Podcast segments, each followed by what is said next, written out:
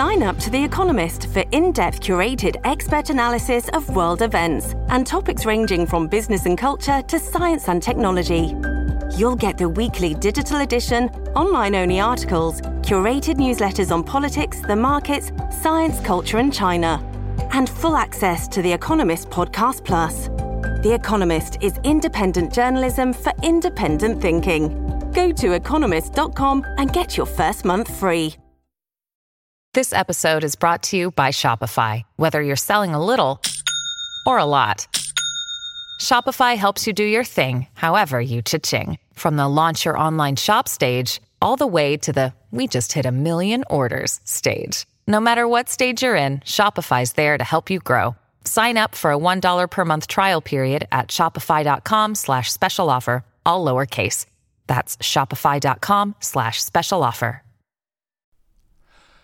Hi, this is Steve Richards with just a quick reminder that tonight Rock and Roll Politics is streaming live from the King's Place website at 7 o'clock. So do join us. I'm going to be um, reflecting on what I think is the big lasting consequence of the pandemic in the UK. Of course, it's about a year ago that this started raging in the UK. And I think it's about the changed relationship with the state it's really interesting. I'm gonna, as ever with me, you know what I'm like, and I think you're the same. It's very interesting to contextualize all of this, and I've been looking back as far as the 1979 Conservative Party manifesto and what it said about the state. And in a way, it had a revolutionary impact on Britain and continued to do so through the New Labour era, through the Cameron and Osborne era in a way until now. And I'll be looking at that. I think it's also, and it's related really, a chance to look at one example of where the state continues to be fractured and dysfunctional by looking at the accountability of the Metropolitan Police in the light of recent events. So that will all be in the first half. There will be your and mine totally unreliable prediction haven't quite decided what the prediction will be yet. Uh, then in the second half, I'm going to look a bit at Rishi Sunak. Who is he?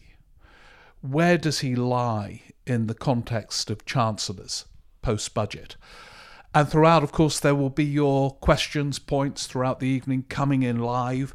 So get that wine ready, beer ready, or coffee, and let's party, sort of.